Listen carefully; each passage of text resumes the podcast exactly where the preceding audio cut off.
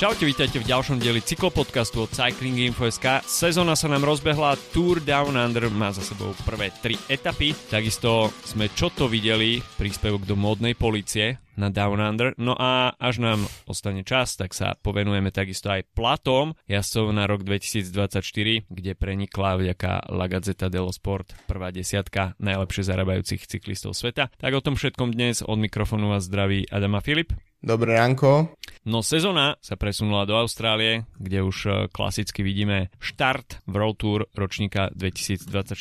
Máme za sebou prvé 3 etapy a dá sa povedať, že zatiaľ sme ešte nevideli úplne veľké mená, čo sa GC klasifikácie týka v akcii, ale v prvých 3 etap sme mali možnosť čo to vydedukovať ohľadom šprinterských vlakov, ktoré zamierili do Austrálie, a treba povedať, že Bora Hansgrohe je perfektne pripravený. Sam Welsford ovládol hneď prvú etapu úplne komfortne. Bora tam bola perfektne naskladaná v trojici, v štvorici. Welsford tam mal komfortne pripravenú pozíciu a hoci domáce Jayco AlUla sa snažili spraviť čo to, aby vyhrali túto etapu s Calebom Juvenom, tak Ewan v konečnom dôsledku nemal absolútne žiaden nárok. Welsford, jazdec, ktorý nevyhráva až tak veľa etap. Ten jeho prestup z DSM sa ale zdá, že mu priniesol veľkú vzpruhu a v Bore, po tom, čo sa museli, respektíve sa asi aj celkom ochotne vzdali sama Beneta, tak zdá sa, že našli celkom kvalitného šprintera. A takisto je vidieť, že Dani van Poppel, keď má jazdca, ktorý dokáže to dotiahnuť do záveru, tak naozaj ten jeho lead-out sa tak strašne posunul v posledných pár rokoch a myslím si, že momentálne, keby napríklad Quickstep ešte bol takou šprinterskou mocnosťou, ako býval, tak by Dani van Poppela určite chcel do svojej zostavy, lebo by to presne pasovalo ako kedysi Morkov a podobný jazdci. Inak Sam Welsford mimo dráhy, tak prvýkrát podľa mňa mi tak viac udrel do očí minulý rok počas Gira, dokonca si pamätám, že som ho typoval ako víťaza jednej etapy, to sa nestalo, ale na dráhe skúsený jazdec, pretože mal som stále pocit, že on bude hrozný mláďas, ale v skutočnosti má už 27, už teda, čo ako samozrejme nie je nejaký hrozný vek, ale bavili sme sa minulý týždeň o tom, že Caleb Ewan, no my tiež samozrejme, ale Caleb Ewan, že je mladší, ako si myslíme, že je v skutočnosti, a vlastne rozdiel medzi Calebom Ewanom a Samom Welsfordom sú len 2 roky plus minus a pri Ewanovi máme pocit, že tá kariéra už ako keby pomaly končí alebo teda, že musí nejakým spôsobom reštartovať, a Sam Welsford zase ju začína, ale len tak som ráno rýchlo prebehol štatistiky, že ako sa mu darilo na dráhe, tak je to 4-násobný majster sveta, raz v scratchi a takisto 3-krát v tímovej stíhačke na 4 km. Takže skúsenosti tam je kopec, tam je nejaké medaile z olympiády a podobne, a tá rýchlosť aj keď je to iná disciplína, tak sa pretavuje aj v týchto šprintoch, a po prvých 3 etapách máme jednoznačne dominantného jazdca týchto pretekov. No, čo sa týka toho ďalšieho umiestnenia v etape číslo 2, tak na páske sa mu to tam snažil ešte hodiť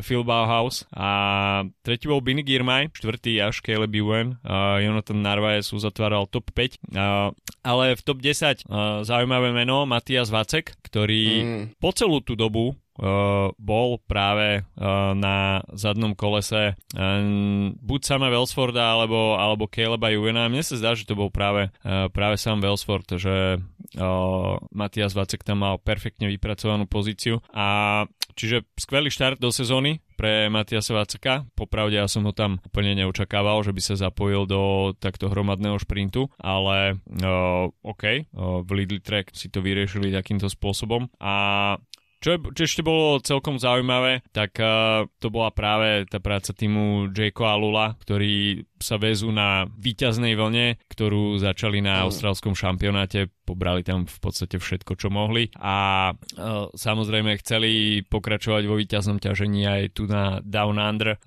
Veľmi sa mi páčili príspevky na Instagrame pred začiatkom Down Under od Jayca, po tom, čo mali úplne šialený ten tímový line-up, ktorý bude štartovať, respektíve už aj štartoval na ženskej časti Down Under a takisto aj na mužskej. Mne to prišlo ako keby, že to dáte namalovať nejakému 10-ročnému žiakovi v Zúške, tak že je tam nejaký talent, ale ešte potrebuješ veľmi veľa vypilovať detaily, tak potom prišli videá a tie skutočne stáli za to. Mimochodom som sa dozvedel z nich, že Jayco, teda titulárny sponzor týmu, vyrába karavány. Karavány, áno, hej. To som niekde už vyčítal toto. Takže... Tak to je ideálny cyklosponzor. No jasné. A bolo to tam úplne perfektné, akože strašne hausnou formou prezentované.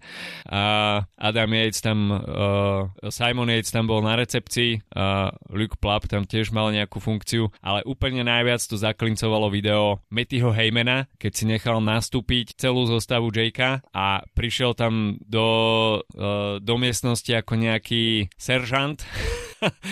A ešte aj s tým klobúkom a začal tam takým tým filmovým spôsobom, keď tam nejaký veliteľ húka do svojich vojakov, tak takéto hlášky tam začal dávať, že keď si myslíš, že si vedel lejt, myslíš si, že ti tu pomôže tvoja mama takéto veci proste neuveriteľné. Potom odišiel, kamera ostala zapnutá a Luke Plapp, ten sa tam skoro dočúral od smiechu, že čo to bolo, ale toto bolo akože veľmi podarené a musím povedať, že Luke Plapp môže byť asi rád, že je austrálskym šampiónom, pretože jediný z týmu má normálny dres. To je pravda. Ale tak vidieť, že tento tým zjavne vstupuje do sveta zábavného priemyslu. A inak je to je v podstate ak je cieľ cyklistiky nejakým spôsobom omladiť to publikum a podobne, no tak ono to je trošku spôsob asi. Akurát neviem, že či publikum, ktoré je zvyknuté konzumovať 30-sekundové videá na Instagrame a TikToku, tak zvládne potom sa dať 5-hodinové etapy v lepšom prípade. Takže... Hoci z 30-sekundových highlightov si nič moc nepozrieš, ale keď tomu budú venovať a prepracujú sa aspoň k 3 až 5, tak to bude úspech. tak stále, ako musím povedať, že z prvej a z tretej etapy Tour Down Under som nevedel nejak o moc viac ako tých 30 sekúnd. A to sa teším, na tú celú sezónu, že sa odštartujú preteky, ale jednoducho už so zoznamom sa mi to pozerať nechce a naživo to nestíham už ráno. A z tej druhej etapy som si kúkol potom viac. No, zase je pravda, že napríklad, keď sme pri tom Netflixovskom dokumente, ktorý napríklad ja som ešte stále nevidel, vynikajúco. Máme sa čím chváliť. Ale videli sme tie preteky, na ktorých sa to natočilo, takže... Mne na tom dokumente vadí to, že mňa keď to nechytí od začiatku, tak vypínam. Hej, už som si odvykol od toho, že dávať šancu Neverending Stories a je to o ničom. Mňa ako náhle tam začne blikať niečo a zrazu sa tam zjaví Jonas a povie I'm Jonas Vingegaard, rider of Jumbo Visma, the best team in the world, tak... Tak ako vtedy si poviem, že OK, tak toto je pre veľmi, veľmi širokú verejnosť a jasné. Celý ten dokument bude poňatý tak, že nič nové sa z neho nedozvieš, lebo tam budú úplne vágne informácie. Akože druhá vec je, ako je to celé poňaté obrazovo. Sú tam perfektné zábery, hej, backstage, veci, ktoré v bežnom prenose nikdy neuvidíš. Takže ako z tohto hľadiska nevylučujem, že si to niekedy pozriem, ale vyslovene iba ako také nejaké vizuálne oživenie. Ale čo sa týka informačnej hodnoty, si myslím, že to je stráta času. Pre ľudí, ktorí sledujú cyklistiku. Áno, jasné. Pustíš to k vareniu. Ale chcel som tým povedať iba, chcel som sa tým dostať, že Drive to Survive, ktoré inak ja som tiež skúšal začať pozerať, aj keď formulu nesledujem už 20 rokov, tak som nezvládol sa dostať cez prvú epizódu, lebo ma to jednoducho nebavilo. Ale je podľa mňa veľké množstvo ľudí, ktorí sledujú Formulu 1 iba skrz tento dokument. Určite. Kto by zvládol pozerať 3 hodiny, ako jak hovorím, autá chodia po okruhu. Je to vstupná brána. To je vstupná brána pre človeka, ktorý absolútne nemá shine, čo je cyklistika, čo je možno 95%, 90% populácie, nechcem nikoho podceňovať, myslím svetovej, tak si povie, že wow, tak existuje nejaká profesionálna cyklistika, nie je to len vozenie sa do obchodu, do kostola, do školy a do práce na bicykli, ale ako dá sa využiť bicykel aj na nejaké športové účely a existuje nejaká profesionálna inštitúcia, ktorá zastrešuje preteky a je to veľká vec. Takže v tomto určite áno, má to svoj prínos, ale má to samozrejme aj svoje limity. No jasné, každý vie, že existuje Tour de France, ale možno veľa ľudí si predstavuje, že to môže byť nejaký masovo participačné podujatie, ako neviem, ako máš maratón, že máš tam nejakých profesionálov, ale zároveň si to môžeš odbehnúť aj ty, ak sa dostaneš, ak vyhráš lotériu alebo niečo, že sa dostaneš na štart,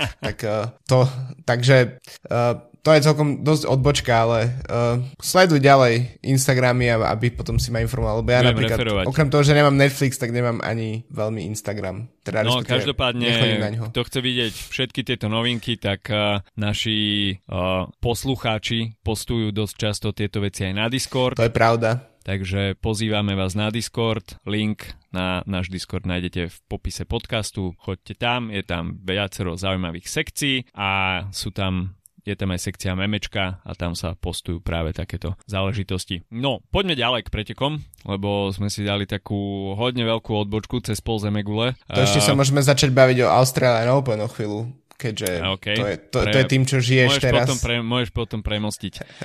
Poďme etapa číslo 2 a Isaac del Toro.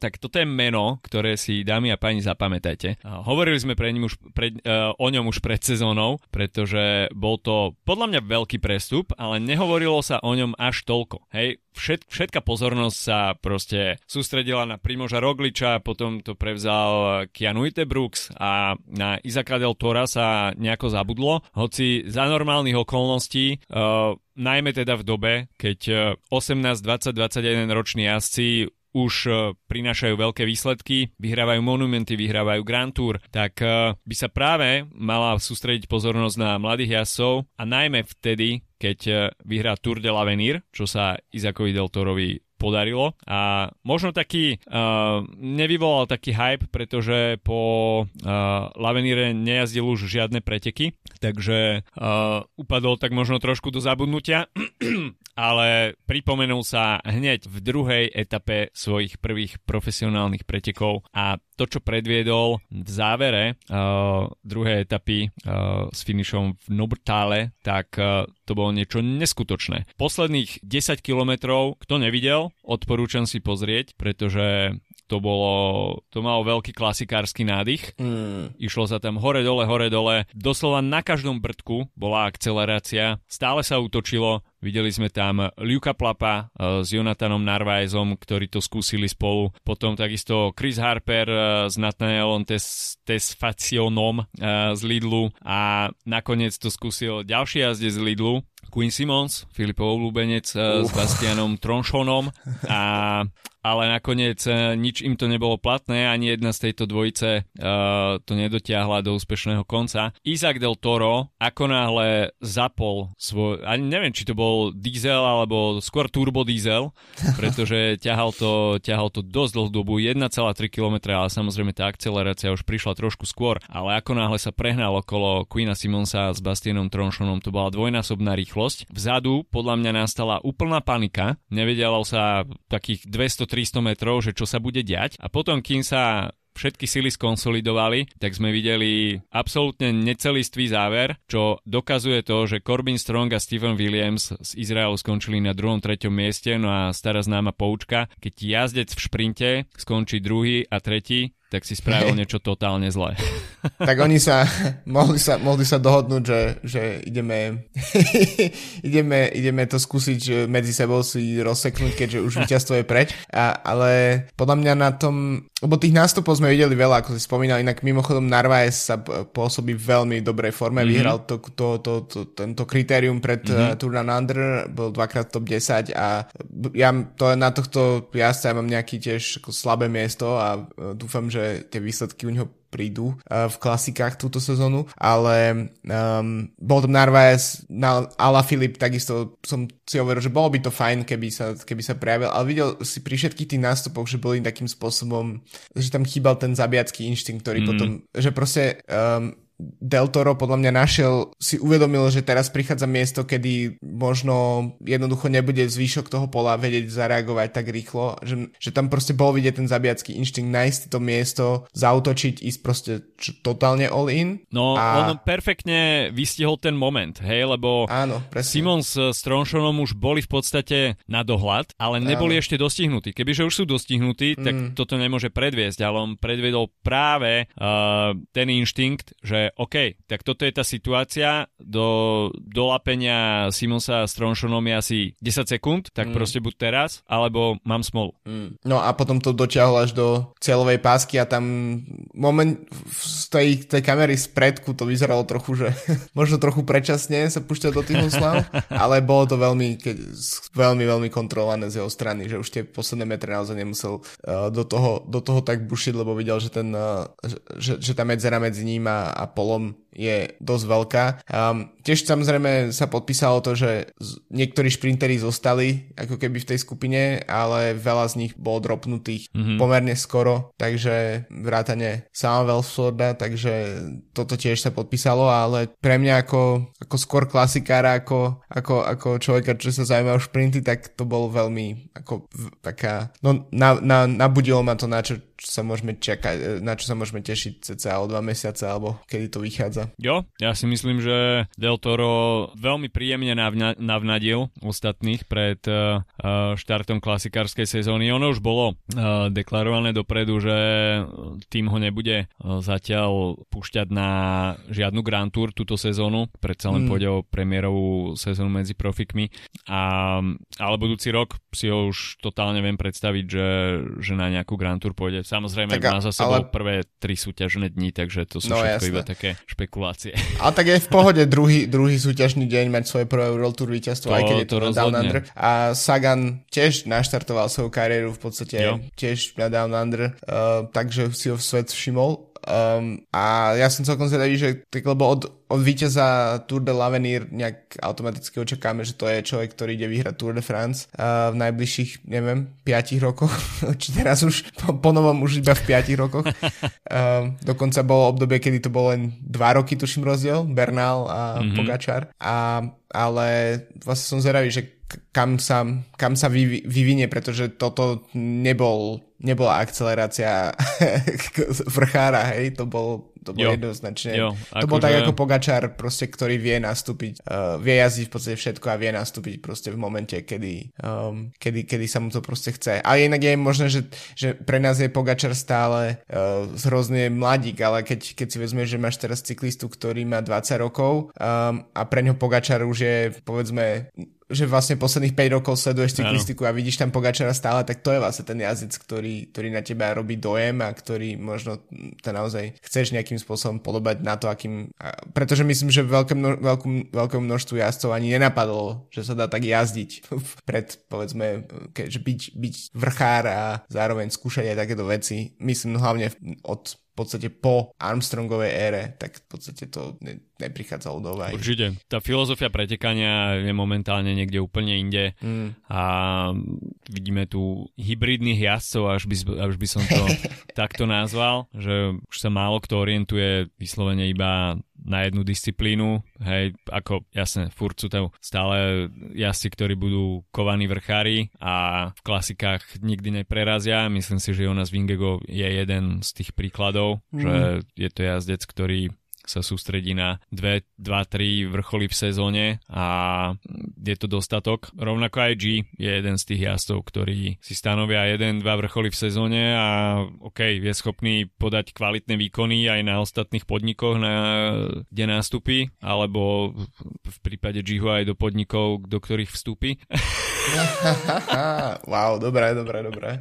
Ale Thomas bol klasikár v podstate. Bol dráhar a bol klasikár. Tiež si prešiel s niekoľkými prerodmi. Čím je v podstate starší, tak tým uprednostňuje menšie množstvo pretekov. No jasné. A pretože ruku na srdce, to telo už po 30-ke regeneruje trošku inač a s týmito 20-ročnými chlapcami, keď má niekto držať krok, tak nie je to úplne easy. Aj keď niekedy skúsenosti sú nad silami. Ale okej, poďme ďalej. Etapa číslo 3, ktorá sa skončila pred niekoľkými minutami, keďže nahrávame ráno, tak Sam Welsford opäť potvrdil bezchybnosť svojho šprinterského vláku. Dani van Poppel mu to tam opäť perfektne rozbehol. Na posledných 300 metroch Sam Welsford nemal absolútne žiaden problém. Tento raz si zvolil stred cesty v etape číslo 1, to bolo skôr po tej ľavej časti bariéry, ledva že ho zachytila kamera. Všetká pozornosť sa sústredila na Caleba Juvena, tento raz už Sam Welsford dal sebe jednoznačne vedieť. Druhý Elia Viviani, tretí Dan McClay. Caleb Ewan až na 7. mieste, za ním ešte Jose Alvaro Hodge, Bini Girmay, Jonathan Narváez, Emils Lipenš, ale takisto v top 10 Lawrence Pitty, ktorý už bol v top 10 aj v etape číslo 1, novozelandský jazdec týmu Grupa FDŽ. No a takisto Max Kanter sa druhýkrát vmestil do top 10, nemecký šprinter v Astane, takže Max Kanter asi nemá úplne nejaké víťazné povinnosti na Down Under, ale je vidieť, že ten šprinterský vlak pre Marka Cavendisha sa pomaličky tak začína konsolidovať a naberajú na sile, čo sa samozrejme bude musieť prejaviť v júli. Nič iné Alexandra Vinokurová nebude tento rok zaujímať. Môžu priniesť jedno víťazstvo v sezóne, ale to jedno víťazstvo v sezóne musí prísť v júli a nebude to štvrtá Grand Tour, bude to Tour de France, ktorá bude pohlavárov v Kazachstane zaujímať a nemusí to prísť s nikým iným, ale bude to musieť prísť s Markom Cavendishom, takže tam je sústredená všetká koncentrácia. Že pohlavári v Kazachstane budú nadávať Maxovi Kanterovi, ak vyhrá etapu na Tour de France na úkor Marka Cavendisha. Ty si tam na lead-out, nie na to, aby si vyhrával etapu. Si to zapamätaj. Nebudú sa kvôli tebe prepisovať učebnice.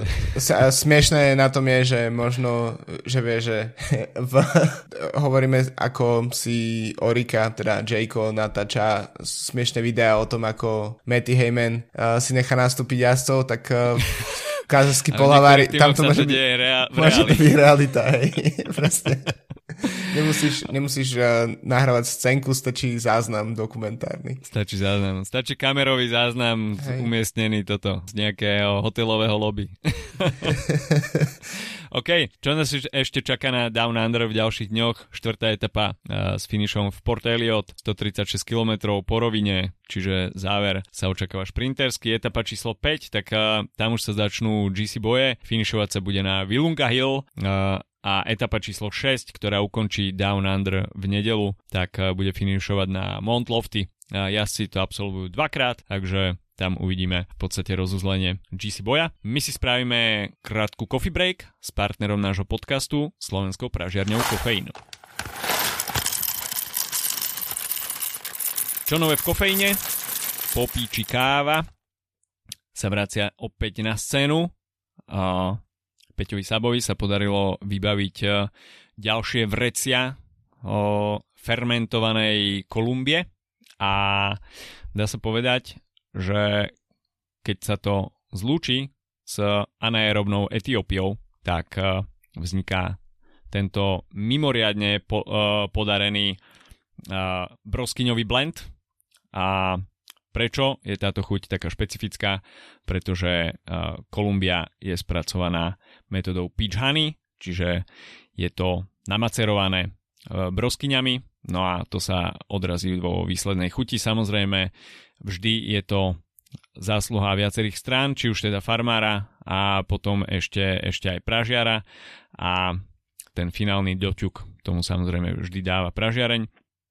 Popíči káva teda pre veľký úspech, opäť zaradená do ponuky aj v roku 2024, čiže vrelo odporúčame, mne práve včera dorazila, ale ešte mám nutnosť dokončiť balík Vietnam Langbiang Natural od slovenského farmára Mariana Takáča, ktorý je takisto direct trade partnerom kofeínu, čo sa týka distribúcie kávy.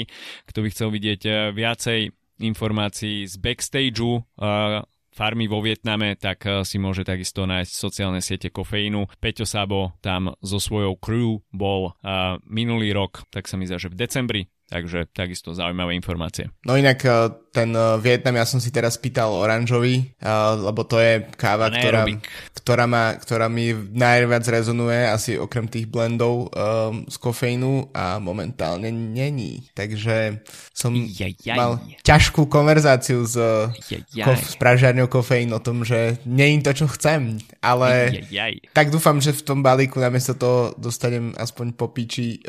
Mimochodom, ak počúvate tento podcast v nejakej rodinnej atmosfére, to, čo hovoríme, je anglicky povedané. Je to anglicky písané minimálne. Je to po píči, akože po broskyni. Čiže ani tento podcast nebudeme nastavovať, že má ten explicitný jazyk, pretože nemá, lebo to nie sú nadávky. Presne tak. My sme slušní chlapci. Jednoznačne. A najmä, čo sa týka kávy, pijeme iba slušné kávy, ktoré stoja za to.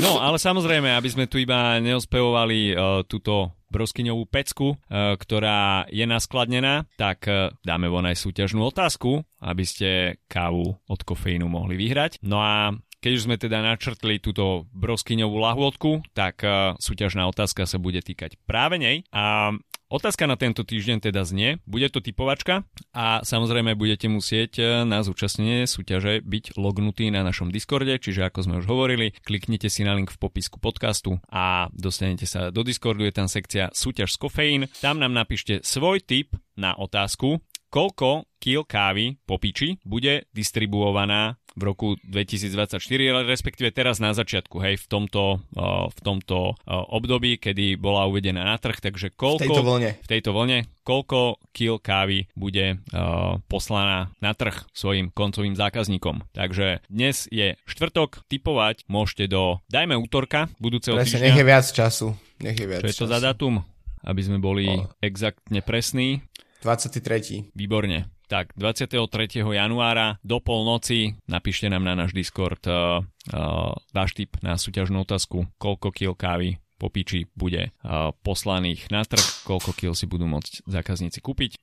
Až niekto netrafí presný tip, tak najbližšia možná kilogramáž bude víťazná a vyhodnotíme si súťažnú otázku v najbližšom podcaste, takže ďakujeme nášmu partnerovi Slovenskej pražiarne Kofeín, že opäť priniesla veľkú kávu pecku na trh, čiže veľký comeback po piči kávy. No a my sa poďme pozrieť naspäť do diania, možno trošku aj na Down Under, pretože dáme si takú krátku vsúku modnej policie. Videli sme príľbu kask, ktorú momentálne nosia asi týmu Ineos Grenadiers, ktorá svojim prekrytím uší vzbudila trošku kontroverziu, čo nám to tu vstúpilo zasa na trh s cyklistickým materiálom. Ale myslím si, že to je ešte slabý odvar od toho, čo vytiahla firma POC, ktorej príľby samozrejme nosia si týmu EF Education Easy Post. A toto si, dámy a páni, ja neviem úplne akože vysvetliť, že čo toto je za produkt, pretože mne to celé príde ako keby, že je vytvorená nejaká aeroverzia príľby a v POCu si zrazu pozrú príľbu kasku. čo to tu máme? Toto je nejaká veľká aerodynamická inovácia, ale my už máme vytvorený nejaký produkt. Čo keby sme zobrali nejaký random plast z tímového autobusu a rýchlo to prinitovali na prilbu, aby z toho vznikla nejaká fancy aerodynamická záležitosť. Tak toto mi prišlo ako na prvý pohľad, že o toto sa POC snažil. Potom som si pozrel ešte z bočnej fotografie, že na tom zadnom paneli prilby niečo trčí smerom ku krku. Tak to absolútne neviem, čo je. Neštudoval som nejaký technický popis tej prilby. Vyslovene iba dedukujem z tej jednej fotky, ale príde mi to, že tá časť sa pri páde na zem buď odlomí, alebo sa vám to zarie do prvého krčného stavcu. Tak či tak. Pre mňa, ja viem, že čo sa týka hodnotenia dresov, tak som vždy prvý, ktorý sa chce vyjadriť, ale pri týchto technických vymoženostiach, tak v zásade mi to príde, že však nech si chlapci trochu zablbnú. Jasné. Ale stále mi to asociuje to, čo som už povedal v podcaste raz, a to je, ako chlapci v 90. rokoch na sídlisku vždy sa našiel jeden z 10 exotov, čo si vopchal uši pod čultovku a zvyšných 9 ich mali von, tak toto je presne ten jeden exot. Takže pre mňa je toto. A samozrejme, ako tiež som už niekoľkrát deklamoval v tomto podcaste, ja mám soft spot pre EF tým a jeho minulé verzie, a takže ja vlastne nech si chlapci prilepia hocičo, nech si aj gafo tie uši prilepia k hlave a je to úplne v pohode. Jasné, jasné. No poďme sa ešte v krátkosti vrhnúť na tých top 10 najlepšie platených jasov v roku 2024. La Gazzetta dello Sport odhalila tento rebríček. Kto vie, nakoľko je pravdivý? Plus, minus, hej, pri týchto sumách 500 000 hore-dole, najmä teda v tej top trojke. No prvý Tadej Pogačar, 6 000 000 eur, druhý Primož Roglič, 4,5, takže Slovinsko ide, Slovinsko je v peniazoch. Tretí Jonas Vingegaard, 4, štvrtý Mathieu van der Poel, rovnako 4 000 000 eur, piatý Wout van Aert, 3,5, Remco na 6. mieste, 2,8, 7. Tom Pidcock, 2,7, 8. takisto 2,7 Adam Yates, 9. Egan Bernal a 10. Carlos Rodriguez, obaja jazdci Ineos Grenadiers, obaja 2,5 milióna eur. Takže v top 10 máme troch jazdcov Ineosu, troch jazdcov UAE, dvoch jazdcov týmu Visma a po jednom jasovi tam má Alpecin a po jednom Quickstep. Čo sa týka tohto top 10, tak samozrejme nebudeme hodnotiť, ako by sme to hovorili, value for money, čo sa týka športu, lebo 6 000 000 eur zarába vo športovom svete barzaký priemerný hráč amerického futbalu, hokeju, basketbalu, futbalu, ani nehovoriac, a v cyklistike to zarába top jazdec, hej, čiže toto asi nebudeme hovoriť. Ale tak možno to ukazuje, že cyklistika je trochu viac nohami na zemi, mohli by sme možno radi za to. To rozhodne. Aj čo sa týka občas aj jazdcami na zemi. Ale ako, keď si to zoberieme, že aký je cyklistika nebezpečný šport, tak tí asi zarábajú strašne málo. Hej? Lebo v každých pretekoch môžeš prísť k nepríjemnému zraneniu, k fatálnemu zraneniu. A nehovoriac o tom, aký je cyklistika fyzicky náročný šport, čiže myslím si, že čo sa týka fyzického nasadenia, odhodlania, sebazapierania, je cyklistika v porovnaní s ostatnými športami veľmi platovo podhodnotená. Samozrejme, stále je to tona peňazí. Hej? Čiže kto si môže povedať, že zarobí 2,5 milióna eur ročne, hej? Čiže nie sú to malé peniaze, aby sme zasa si to nevysvetlili takto. Ale celkom mi tam na prvú dobrú chýba nejaký kovaný šprinter, ktorý prinesie 15-20 víťazstiev za sezónu, a momentálne samozrejme jediný, kto mi takto napadne na prvú dobrú, je Jasper Philipsen, že sa tam nezmestil. Je možné, že má plat okolo 2 miliónov, hej, a je niekde za top 10, ale je celkom zaujímavé, že jazdec, ktorý prinesie najviac víťazstiev za sezónu, čo sa týka všetkých tímov, tak je mimo top 10. Myslím si, že toto je tiež niečo, čo sa určite menilo v posledných rokoch, pretože v Pred 10 rokmi si určite viem predstaviť podobný rebríček, kde by dominovali aj šprintery.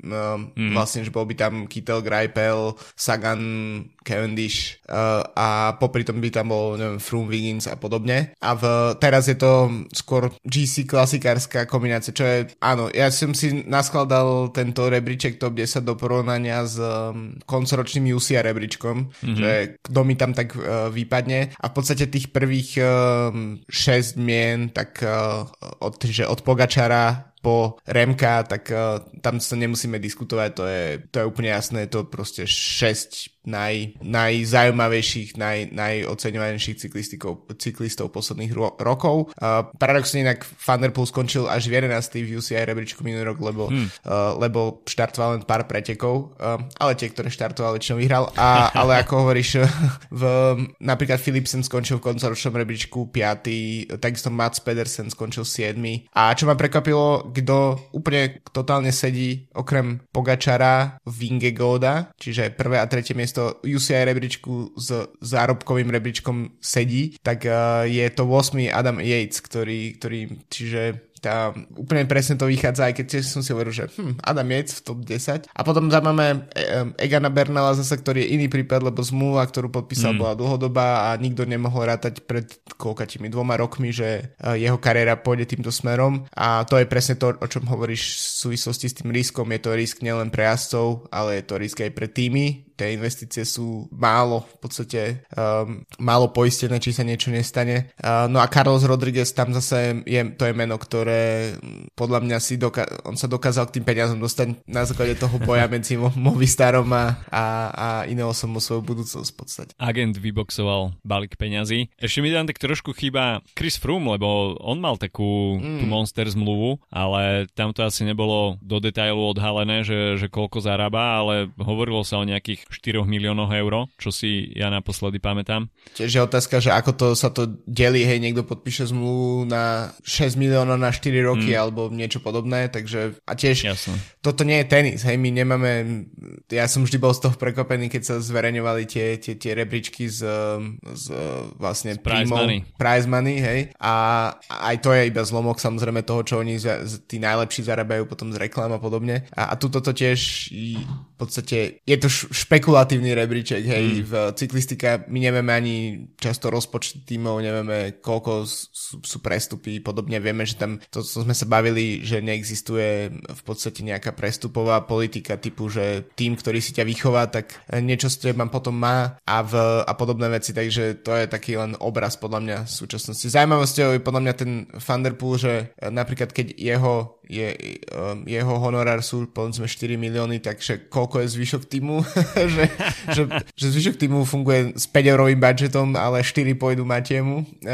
a kľudne tak aj trochu môže byť, lebo to je vlastne jediný jazdec z toho rebríčka, ktorý je povedzme zamestnaný v menšom týme, ale v týme, ktorý je v podstate postavený okolo neho. OK, takže toľko hlboké myšlienky od nás na štvrtkové ráno. Počujeme sa opäť budúci týždeň. Majte sa zatiaľ pekne. Čau, čau. Čauko.